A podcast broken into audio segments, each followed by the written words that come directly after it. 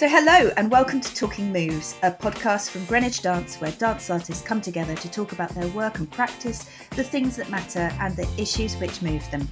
I'm Melanie Precious, and in this episode I'll be talking to two artists about resilience. The government told us recently that dance was not a viable career, and whilst many would strongly dispute that, we probably all acknowledge it's a difficult, sometimes even punishing choice. Resilience is a word that we throw about, hopefully. We want resilient organisations and we want resilient human beings within them, and that's all well and good, but how do you know if you are resilient until faced with a challenge? And given that the last year has been one of the most testing, it feels a good time to check in with some of our dancing workforce to find out how they keep optimum mental and physical health, their tools of self-care, and how organisations can do better to nurture those who make our art. So today I'm joined by Charlotte Edmonds, choreographer, dancer, podcaster and filmmaker, and Andy Gardiner, dancer, actor, dramaturg and co-founder of Society of Strays. Hello and welcome. Hello. Talking personally, what does resilience mean to you? How does that translate into your work and practice? Resilience, does that come from being able to adapt and adjust, or have to adapt and adjust because you want to do something that you're so passionate about, but that does come with a lot of complications that you weren't expecting? Everybody's meeting deadlines. Everybody has to be at a particular point for that deadline as well. So that's companies that you're working with, performers in rehearsal. How do you manage the pressure of an already very pressured career, especially when that career seeps into your personal life so much as well? Uh, because everything seems to become a passion project. If it's not from the leader of the project, it's also from you and how much you want to give to it uh, as well, because you've been given an opportunity to be part of something. So with that comes a certain level of stress. You want to do a good job. So resilience to me uh, means me accepting that it's something that I want to be a part of. Nobody pushed me here in this direction. This is something that I very much want to do. But with that comes a lot of complications for mental health. One in four people we know now do suffer from some type of mental health. And then when you look around you in the studio, you wonder, right, okay, so within this room, there's the potential to be up to two to three people. So how do I acknowledge? How do I work with that? And with myself, what am I putting into place before I come into the studio or when I'm having challenging times? Do I have time outside of that work-life commitment to be able to give myself downtime? And failure never seems to be much of an option for us in our industry, does it? Like, we don't give ourselves much permission to fail. I'm talking very generally about all of us in one big group there. Charlotte, what about you? What does resilience look like to you personally and in your practice? Yeah, I think you can't teach someone to be resilient. I feel like I constantly watch TED Talks about resilience that inspire me, and people's stories inspire me. But it's really down to your own experiences and how you navigate that. And, and I love the idea of constantly pushing ourselves, and that presents new tasks. And I definitely feel like personally and professionally, I've had to find ways to be resilient and have a lot of grit and determination to kind of continue. And that can be mentally really damaging. And this, especially for freelancers, this time has really been hard. But I feel like you come out the other side so much stronger. And you speak about how there's very little second chances. And especially as a freelancer, when you're not necessarily working with familiar people or familiar team and working with all different people, you kind of constantly have to reflect and think, right, what am I going to take forward from that experience into this? Or even within the process, the hardest thing is almost stepping out and looking in to kind of try and quickly adapt or change and in that moment.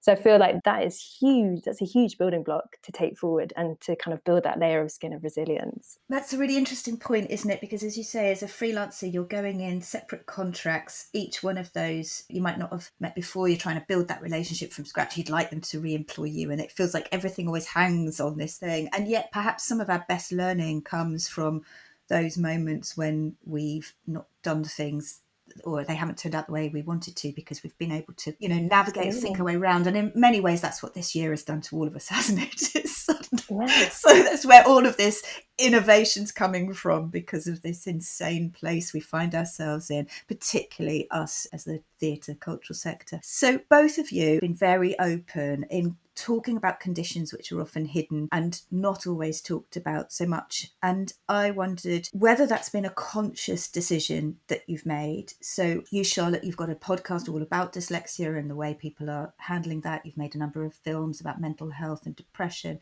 And I know for you, Andy, the same. I've seen posts on Facebook just opening your heart up and saying where you are and where you're feeling at that moment. So I wondered, has that helped you in being able to vocalise perhaps some of the struggles that you are navigating your way through, even if they are only momentarily and not affecting you all of the time? Andy, do you want to leap in? Yeah, I think for me, there wasn't an option anymore to hide it. It was impossible because it was in the studio. I was having to leave the studio as well, uh, which also, you then you put more of a huge pressure on yourself for feeling weak or having a moment of weakness and stopping everybody's workflow. And, and then the gremlins come, so you start asking yourself all those questions. I, am I worth it? Can I do this? Uh, am I in the right career? Am I wasting people's time? I mean, that they're just a few questions. I mean, it's much more than that because rumination takes over as well. So it doesn't just happen in that moment. You can pick yourself back up and go in, but then the aftermath of that and the self-care at home or on the way home or how you begin to torment yourself about this is just yeah. continual. So you go in the next day. And what was happening in the studio? I was going into complete panic attacks based on, right. I, I suppose it's what's been asked of you and what you're yeah. doing. And you just mentioned before that you go into every project and there's, there's all those feelings that you walk in with already. But then when you're asked to display those skills immediately, you're cutting yourself open, you're leaving everything you've got on the studio floor to be able to do that. But that's such a vulnerable place. And, and where's the care after that? And who's the responsibility with as well? Has it helped you to be open oh, yeah, and vocal about something that perhaps internally you had been struggling with for a while? I think there was no choice, Melanie. Yeah, for me, it was it yeah. was happening in the studio and then it was affecting me coming in the next day. Yeah. I think it was more in support of other people as well, fe- feeling yes. that myself. And this is in support of other people. This is happening in the studio just now. And if it's happening to you, you're not the only one. And I wonder what that is and I wonder what we can do. And it takes a while to get there, doesn't it? Because for a while, I suppose you just think it is you and then you realise everyone else. Charlotte's nodding profusely. Yeah. That plays out for you as well, does it, Charlotte? Yeah, absolutely. I think just hearing you say it takes time to speak up, because I would always hear, even five years ago, people saying, you know, we just need to be more open about this. It's really easier said than done. It definitely has taken me five years to grow the confidence to speak with my friends and family and colleagues. Most importantly, it comes back to what Andy was saying, which is, I don't know if you were told this at school, where you leave kind of all your, I'm going to say baggage, I don't know whether that's the right thing to say, but like leave anything that's on your mind at the door and come in and you kind of be this character, especially in the performing arts. And yeah, actually, what if that was happening in the studio? How do you, like, you kind of let that manifest if you don't speak up about it? And I feel like, you know, we're slowly teaching people to be more open and just say what's happening internally. Otherwise, it, it really boils over. It's so detrimental. But I feel, yeah, I think we both love to explore this through our work or, or through speaking about it or even our approach in the studio. I think that's so important. It's just like all these different layers that create a much better and positive environment from learning from maybe some of the really hard times or hard moments that that you definitely don't want to repeat. Yeah, so I can definitely empathise with that. Well, you've started a, an organisation called Move Beyond Words, which aims to amplify the voices of artists, doesn't it? And in particular, dance artists who have dyslexia. And I wondered what coping yeah. mechanisms you've needed to develop for living with that. Um, a lot. And I think I'm still exploring the strategies as I get to know my dyslexia, and Move Beyond Words, which I co-founded with Elizabeth Riffian, is here to create or provide creative solutions for particularly dancers at this stage, but hopefully artists in the future. Because although, you know, dyslexia is normally associated with academia, and yet a lot of creatives are dyslexic. And it's a great medium to express yourself, the arts, and whether it's singing or dancing or artwork itself, poetry, the whole film. It's a great way to express something that you may not feel like you can articulate. And so, yeah, we are providing support and more recently through our podcast. And it's been fascinating hearing people's experiences, just generally hearing how inspiring their stories are and their career paths and how different they are to one another, but how they've been resilient in their education, their career path, their personal life, and just hearing how they've kind of tackled situations. Yes. It honestly was really amazing and just makes you realize that, you know, we've all had a similar experience, but sort of inherent to us. Yes. Andy, did you want to say something? I think I cut you off earlier. I think it was uh, aimed at Charlotte and how, because she's working with many collaborators and being a choreographer as well and leading some of those experiences for dancers, how her experiences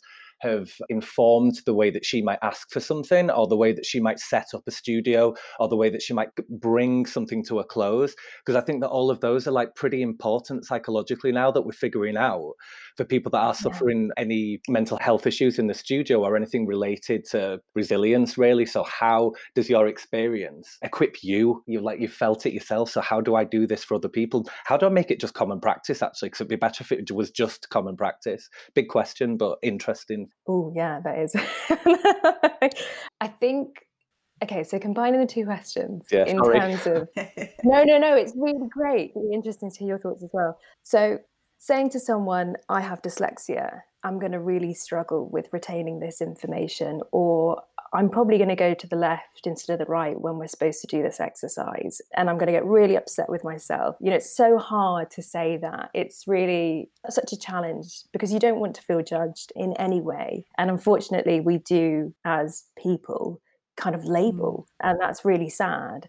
So I feel that, yeah, plucking up the courage to sort of say something like that is huge. And then when you realise when you're working with other people that there might be twenty people in front of you that are going to experience this whole process differently or retain information in a different way, especially when you're working in different countries, there's different training, different language barriers. And it's just so important. You know, I felt so like listened to if, if someone said, oh, do you want five minutes just to take that in? And it's just amazing considering I know that when I was training, there wasn't that space. And it just create in terms of anxiety, um, in terms of mental health, in terms of, you know, putting your best foot forward, all of that care is vital to creating, you know, not only sort of nurturing a person, but a great, a great artist yes. as well. And just a really humble and positive experience. I don't know if I'm answering your question, Andy. I think it's yeah, it's you're a good definitely answer, on the way. Yeah, yeah. There's lots of tangible things that we can draw out from that. And I might dig down into that a little bit more as well, because thank you for taking us down that road. I wondered, and it sort of builds on from that and what Andy was asking you, which is whether anything feels different for you both as you consider your mental and physical health and resilience when you make your own work as opposed to creating and animating the work of someone else. Does that play into any of those studio scenarios that you were talking about, Andy? one hundred percent. Because I'm definitely taking an absolute history of experience of my own in various situations where I think that I've felt that's a trigger. That's right. An absolute trigger. So if that's a trigger for me, that's a trigger for other people somewhere, or could be. So how do you present an idea to people? How do you enable that idea from them as well and support it whilst it's happening in the space? And we're working remotely now as well. So how remotely do I do that has been a question for me over this time. But also, how can I feed back? And how can I say, if there's anything within, because I've been working a lot recently with writing my own material. Mm. So if there's anything within that material for you, which you just cannot say, let's talk about it, because we can change that and we can probably get something better for all of us. So it's leaving a stimulus and an open dialogue. Like, it's a stimulus. It's not this. I wouldn't be that so precious that it would affect somebody in that way. Yeah. But also afterwards, if we need to discuss or talk about anything that's come up in the space, let's also do that and, and close it down, and just remember that we close it down here in this space. So when you leave this space, you don't take it with you. And, and if you do, it's much less than it may have been. That's really yeah. interesting, isn't it? Because I'm sure we don't think about that as we go into a studio and just make what might seem like a jovial piece of of artwork, dance work. You might not think that there has to be some sort of circle moment where we all come together and talk about how the day's been for us. But actually, if that's embedded in practice for whatever you're making, when you then do start to tackle perhaps more issue-based stuff that has the potential to trigger, and actually who knows what things trigger. You know, you could be making yeah. a family show and someone could be in bits because they've got all kinds of things that play into that. Charlotte, you created that beautiful film uh, for Mind called Sink or Swim. How did that come about?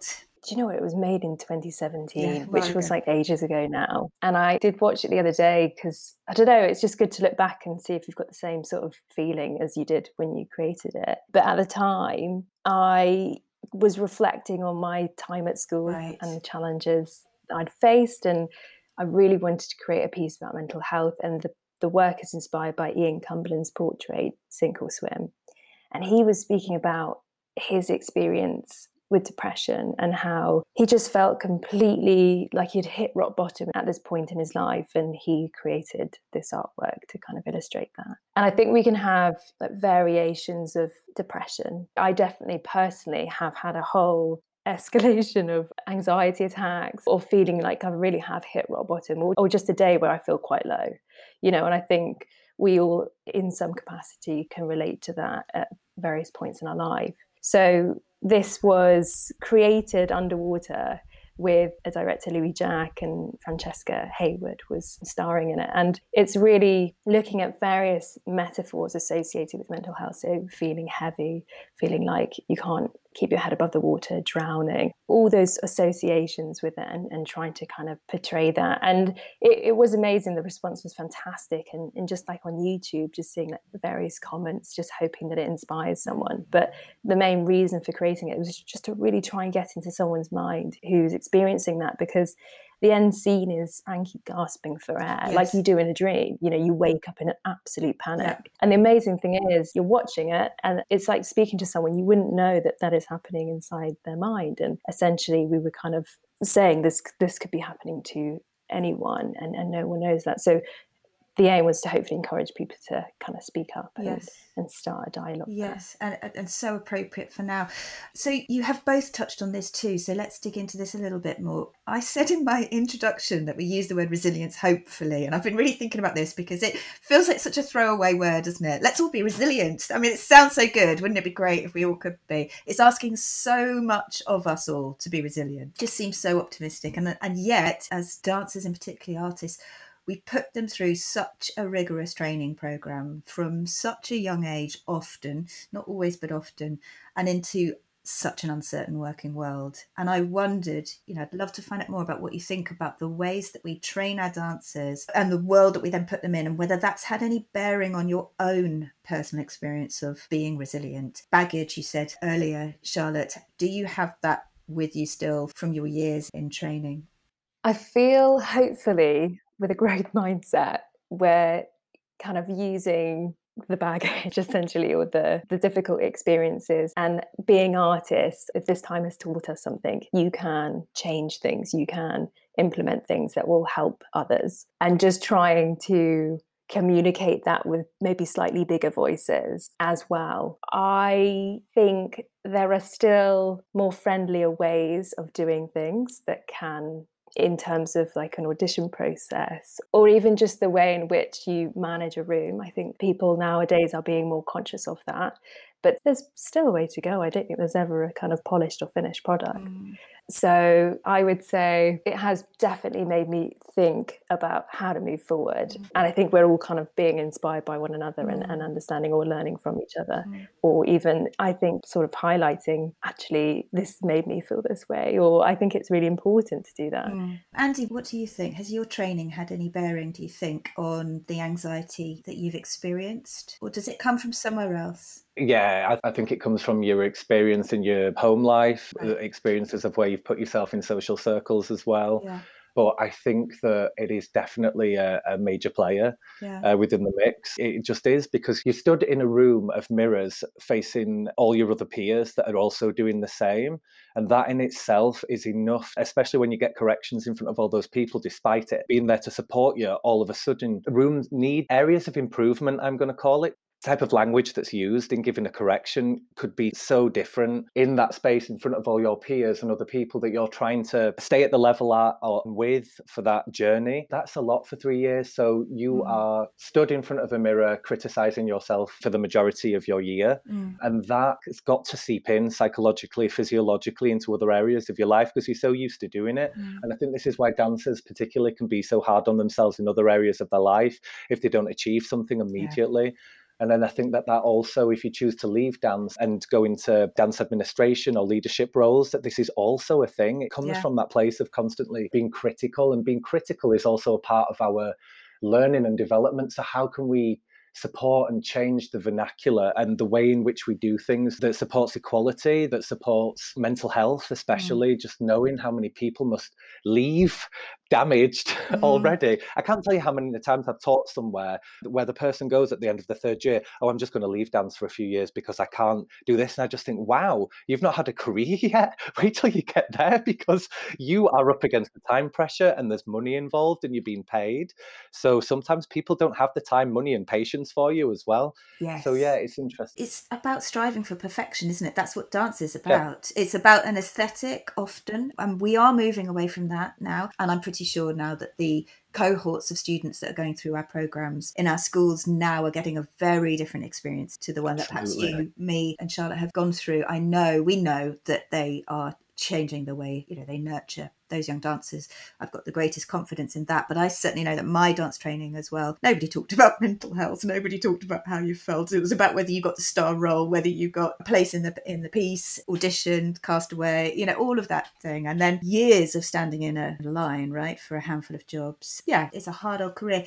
Charlotte, you know this better than many. Your piece for the Junior Company of Dutch National Ballet was called Grit. So you were saying something there, I think, for those young people. Yeah, I, I feel like now I'm saying this, like hearing both of you speak about grit and resilience, it was definitely something that was important for everyone in the room and something that I wanted to investigate with them. And the process was just as vital as the product. These dancers were fifteen, sixteen, maybe eighteen tops and in a junior company. So kind of almost got fast tracked to being in like a company setting. And um, I just feel like that anyway, I think training or being young, and Andy, you said you sort of have to rein in the criticism when you're kind of analysing yourself by look when you're in the mirror or dancing or receiving corrections. And I feel like these young dancers, was it was great to explore this with them. And it opened up a whole dialogue to discuss how they were feeling. And I really wanted to just create that space and fuel all this information into the choreography and essentially get them to physicalize that, because that's what we do. Like that's, we take something that really inspires us or something that we're really interested in and then try and physicalize that or portray that in through dance. So I really enjoyed that. And I suppose it was just really looking at what, what does resilience physically look like and kind of what scenarios can we create. And so I think actually it's like when someone says to you, write something down on a piece of paper, screw it up and actually throw it away, like the physical action of doing that. So I kind of wanted to apply the same thing into the studio. If you create a task or scenario, you know, how do you approach that? And then hopefully they can take those things away from the creation into their own lives. Yeah, so that's what we're really exploring now. Grit is a great word, I think. I mean, this is going slightly off tangent, but I've got a little nine-year-old and he wears his heart on his sleeve and I wish I could teach him grit. And you both, I think, have said today that it's not something that's very easy to be taught. But with that in mind, I wondered what advice you might give to anyone who was feeling overwhelmed. What things can we teach ourselves as opposed to relying on others to provide the nurturing environment for us to be in? What can we do if things are feeling too much? For this answer, I'm going to have to maybe go to a bit of a vulnerable place, and I'm not sure, but I, I think I need to, because it's not that I disagree with you, Melanie, but I okay. think sometimes it can get beyond your behavioural control anymore to be able to do something. So yeah. I think actually somebody does need to step in yeah. and there needs to be a diversion. Yeah. And if it gets to that point, my honest opinion would be to seek out specialist advice, because I went through a high-intensity twelve-week cognitive behavioural therapy course this year. And I, I committed myself fully to it. It's actually at this point where I need to do this so I can change my behaviour, so I can begin to live what we perceive to be a normal life again. So for that, everything that I've put into place so far isn't actually enough. So I do actually need guidance right. there. So I'd be saying it gets to a place where you feel like your behaviours aren't supporting anything that you've put in place anymore, then absolutely do intervene, get intervention, yeah. because it's you do need it. Yeah. And once you have those mechanisms, especially with cognitive behavioural therapy, once that's in place, yeah. you can begin to share that with other people. And if everybody was that generous with things that they learned like that, then it could definitely support resilience. And, and just having that one-on-one with somebody this year for me changed absolutely everything. Changed it. So I think I would say put that in place, seek advice if you need it. Seek advice. And before that, like a step before that moment, what are those things that you were saying that if all of those are not enough, what are those steps along the way? I followed uh, guided meditations. Okay. They're available everywhere now. You can get them on loads of platforms like Mind has it, the N H S. You can just type in mental health, basically anxiety training, mm. and into a Google search and something will come up where you can follow a guided meditation, mm. which is designed specifically to knock rumination out of your mind and start to have a present moment focus.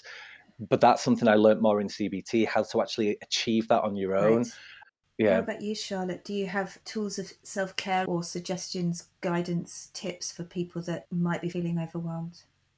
Andy's recommendations are yeah. great because in lockdown I had a major anxiety attack and I turned to meditation and that really helped. That was a great tool. I also found that, although it's really simple to say, like taking time to just stop, because when I'm feeling really overwhelmed, it's normally an amalgamation of thoughts. Yes. And I need to take a step back and give myself some time. And, and I think just saying that to someone, they will understand. Yeah.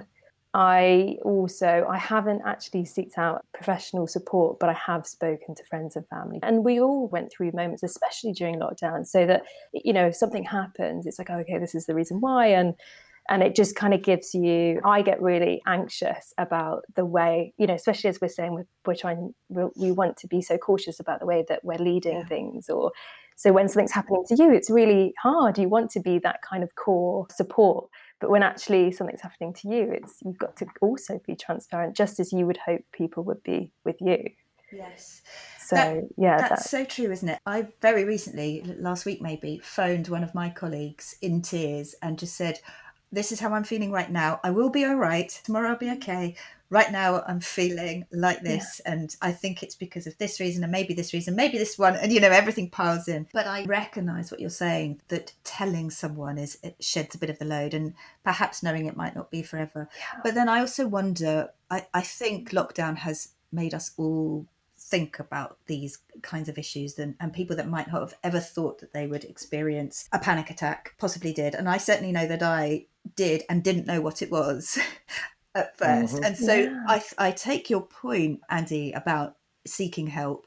And I think that's really valuable. But the thing that I do notice about you is that you've got such a heightened understanding of what you are now going through. And that understanding is power. You know, I recognise there are difficulties, but I applaud you for that because I think understanding what that all means for you can help steer the way, even if on that particular day you don't feel so powerful maybe. So both of you hold positions of responsibility in the studio. Andy, when you work with Zoe Logic, I know you're in an assistant role and a dramaturgy role, um, and of course also managing your own company and working with dancers and collaborators. And Charlotte, you're choreographing for schools and companies all over the world. So when you're not only managing your own mental and physical health, but those of others in the room, what do you do to make the experience nurturing and the environment nurturing and safe for yourself too?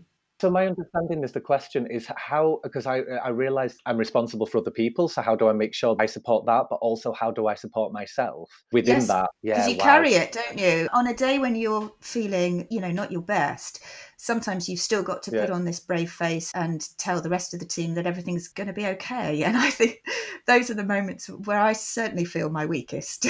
I wondered how yeah. that feels for you guys. Obviously, it feels terrible and you do feel weak. But I also think that if there's a way of creating an understanding in that team that, that something like that might come up, or this can be acknowledged at the beginning of a process, or there can be a gentle reminder every now and then that this might be a possibility throughout a creative process. And this might happen in the studio, or I might feel like this, that tomorrow is another day, and I, I do have things in place to be able to support my mind, to be able to move forward. So I will be fine. I'm feeling overwhelmed with that. So what we might do is begin to restructure the way we're doing it and compartmentalize a bit. So we, maybe we just look at this thing today and we don't focus on everything and feel the weight of the world on our shoulders. Let's focus on this thing for today only. And then tomorrow we'll just focus on this thing if we've moved forward there. And when it's for other people and their work, especially being a dramaturg, there's just a particular way that I ask how they want to receive information right. beforehand. For anybody that I've worked with in that sense, right at the beginning, that will be a discussion before we even go into the mm. studio. How do you want to receive feedback mm. from me? And then have options as well, just so it's not such a big, a big responsibility on their yeah. shoulders. And maybe they've never thought of it before also. So I would give options on how they might like to receive that information. Yeah. One being, I can ask her some various questions surrounding something that may not be reading particularly well. So I'll ask questions around that rather than say, this isn't working for me and I don't see what you're trying to say. So let's talk about that, because that can be very exposing to somebody. And they also may know, but just maybe need it analysed and questioned just a different way. Uh, and I think it's super supportive to ask questions because they know exactly where you're going. And my relationship with Zoe, she knows exactly where I'm going yeah. with that, but I didn't need to say it. I know now how she needs to receive information and how I would give it. So uh, I suppose it's establishing that with somebody, uh, having options yeah. as as well as for yourself, being able to give yourself options rather than biting off more than yes. you can chew in one day and, and and carrying the weight of so many things in yeah. one day. Can I just achieve yes, this today? Yes, really yeah. good idea, just bite-sized chunks. Yeah.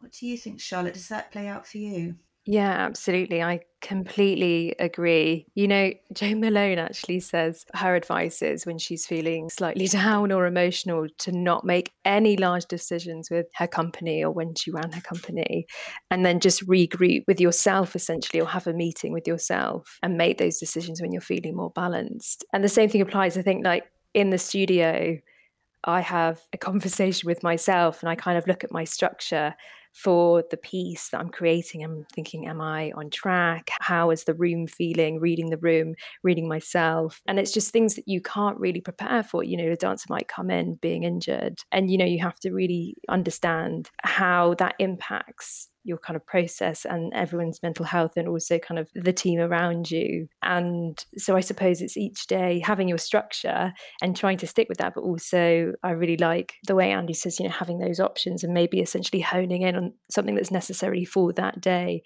Doesn't mean that you're losing out on anything in the long run, but it, you're just sort of tailor making the process and adjusting to how, you know, what people really mm. need in that moment, but not losing sight of the kind mm. of bigger picture. Really good advice. Mm. And given that dance is such a physical thing, but it's also what you do and get paid for, I wondered how far is physical exercise part of your toolkit for being resilient? Do you exercise for mental health, or do you only exercise because you're paid to do that? Uh, for me, there is no option not to have a gym membership and to yeah. go at least five times a week. And that is completely structured towards my mental right. health and that feeling good yeah. thing. I'm not standing in front of a mirror, uh, even though they're everywhere, so you can check your form. There's something that I get out of it, and that's me having time with myself that isn't specific actually to necessarily dance training in the studio. So for me, it's actually an outside thing, uh, staying physically fit in that sense. But for the studio, it's a very different thing because it's always felt like such a joint practice. You know, you're in a room with loads of other people. Not right now in lockdown, it's not been that. Maybe it's happened on Zoom uh, and remotely. But for me, absolutely, the gym is my time mm. where I get to see my personal achievements. And people have it with yoga, people have it with Pilates. And I would just say, find your thing that supports you as a dancer. Mm. And I know that I'm building a frame that's not necessarily uh, specific to this ideological idea of a dancer, but I'm uh, also helping break that stereotype that you need to be also uh, a particular way and just remember to stretch as well as I lift. Yeah. But there's something about it that I definitely get from it, and a release. And that's something I've put yeah. in place for myself. Yeah. yeah. How about you, Charlotte? Yeah, I wish I could say I was really motivated in the gym. I think we all do. I definitely don't. yeah, unfortunately, I cancelled my gym membership after not really going there as much as I yeah. should have. But I then found a couple of other solutions, mm. which um, I started actually um, playing football. Did you? Um, yeah. In an all... women's girls like academy, and I loved it because similarly to Andy, it's kind of away from dancing, you know, it's it's something completely different, and I just loved working in a team with these other women at something completely different, learning kind of like a, a new craft or a new skill, and and just kind of getting my teeth into it, and, and it feels really great. And obviously it's like an activity, but it's something physical that I really love, so um I'm definitely not an expert in it, but it's just something to enjoy, you know, without putting the pressure mm-hmm. um on yourself, and and just to do that with other people that's is great. That's an interesting one, isn't it, enjoyment, because when we come from a dance background, and I was a dancer for ten years as well, and I cannot dance for enjoyment unless, unless it's in a, you know, at a party or something, but people will be surprised that I don't do our own classes at Greenwich Dance, and I'm like, no, because I used to dance and I used to be quite good, and now I'd be terrible, so I'm not gonna I'm not gonna stand in front of that mirror and look at myself and think I once was able to do that and now I can't. That would do my head in. I'm gonna go and run. You need to find the enjoyment in the physical, in whatever you're doing physically, don't you, in order to free yourselves. one hundred percent, one hundred percent. So I have one yeah. last question for you, and then I'm going to thank you for your time and your honesty. You've both been so open with me today, but one thing that I really want to know as someone who heads up an organization is, what should we be doing to better protect artists like yourself that are working with us? What can you tell me about how my organization should be set up to nurture you? Sorry for laughing, because uh, it's a big question, because I really don't know how to answer that, but I've got some ideas. But also, I'm just wondering if, Charlotte, you could start on that. There you go. Throw back the hot potato. Um, this podcast is always the place where I ask artists to solve the world for me, and they're all yeah. a bit like, what? Oh, how do we do that? Oh, go on, Charlotte, give it your best um, shot. I'll, yeah, I'll give it a go. Um, For me at the moment as a freelancer, connection and structure, I would probably bring it to those two points. I think at the moment, I feel like our industry is a bit like a Formula One race, except some of the cars don't have wheels. A couple of other people have double the engines and then can go twice the speed. And so there's this whole variation and kind of no unity. So I would kind of urge companies to really address the connection that's needed, the communication, and also the structure. You know, we are as artists used to that pace of life, and that's completely thrown us. So how to rebuild that? And I think it's fantastic that companies have looked into the dancers that they might have and nurture their talents and skills, and see kind of, you know, it brings us back to what we were saying at the beginning, how they've actually said, well, actually, I, I, I am a dramaturg, or on the side, I do create this podcast. And, you know, therefore, they're able to kind of lean into their strengths and kind of continue to creating new work within their companies. I think it's fantastic. But to not neglect the artists that are also outside of those mm. organisations, because they're really the ones that probably had only, you know, one wheel and then can't move forward in that Formula One race. So it's about rebuilding that and not neglecting the freelancers who need that support. And it's really easy for me to say that. I do not run a massive organisation, but I think um, it's so vital and necessary to create these opportunities, even though I know at the moment it's incredibly challenging, and it being such an unprecedented time to forward plan, but but to kind of really think ahead and think about approaching those obstacles and trying to sort of get a structure, get a plan in order to kind of connect with the industry again and try and make some progress. I don't know if that, I feel like I just try to tell really expert people how to do their jobs, and, and here I am. But yeah. oh, you guys no. are the expert no. people, and uh, and we listen, and that's what's been so wonderful about yeah. doing this podcast is every one of them I've listened to artists and gone, oh, I might do, oh, I'll change, oh, I'll change something here. Mm. Andy, what what are your thoughts? I think it's recognising inclusivity in a way as a general for many different factors, because there is many different voices and there is many different demographics of society. And if the idea of the company is to have an outreach that's so inclusive, then it must be like that with the people that they're employing somehow. So I think that many of these things have come to light, and especially now during the pandemic of this year, because of the disparity that's been so evident between organizations, freelancers, and just at various different areas of the sector. So I think and hope that moving forward, as much as it is about what type of audience are we trying to reach, what type of work are we trying to make and with what type of person, because even when you specifically ask for a type of person on a project, how do we ask for it with and be inclusive mm-hmm. at the same time? Even if you're specifically looking for this, is specifically looking for that being exclusive. Just for an organization, it would be maybe space for different types of voices to come through. And whether that's somebody that wants to start making work, that there is room for them in whatever capacity, whatever type of the art sector they're in, to be able to put a canvas on the wall, create that sculpture, be that dancer, be that multidisciplinary performer. And I suppose how that's supported, because maybe we have just been sat on an archaic way of doing things for a long time. Up until this point, even though there has been shifts and changes, but now it's just more evident that they need to be in place because there is so many people that don't get to access art because of those barriers. So I, I don't know, be as inclusive as people want you to be with your audience, as, as well as you are with the people that come through and into your company. Yes, yes. Does that answer? I mean, I think yeah. it does. Oh, yeah. Transparency and honesty and inclusivity. Yeah. Those are some good words. Yeah. So I think that's probably a good place to stop, and I'd love to thank you both for your time and, as I said before, for being so open with us today, and thank you for listening. If you'd like to hear more episodes about subjects moving artists of today, search for Talking Moves wherever you get your podcasts, and don't forget to subscribe, leave a review and spread the word. And for more information about Charlotte and Andy, head on over to greenwich dance dot org dot u k, and do remember, if you know someone you think we should talk to or have a topic you'd like us to talk talk about, tweet us at Greenwich Dance. And for today, that's it from us. Do join us next time for more Talking Moves. Well, listen, thank you both so much. We're planning to put this out in January. Maybe that wasn't such a bad idea.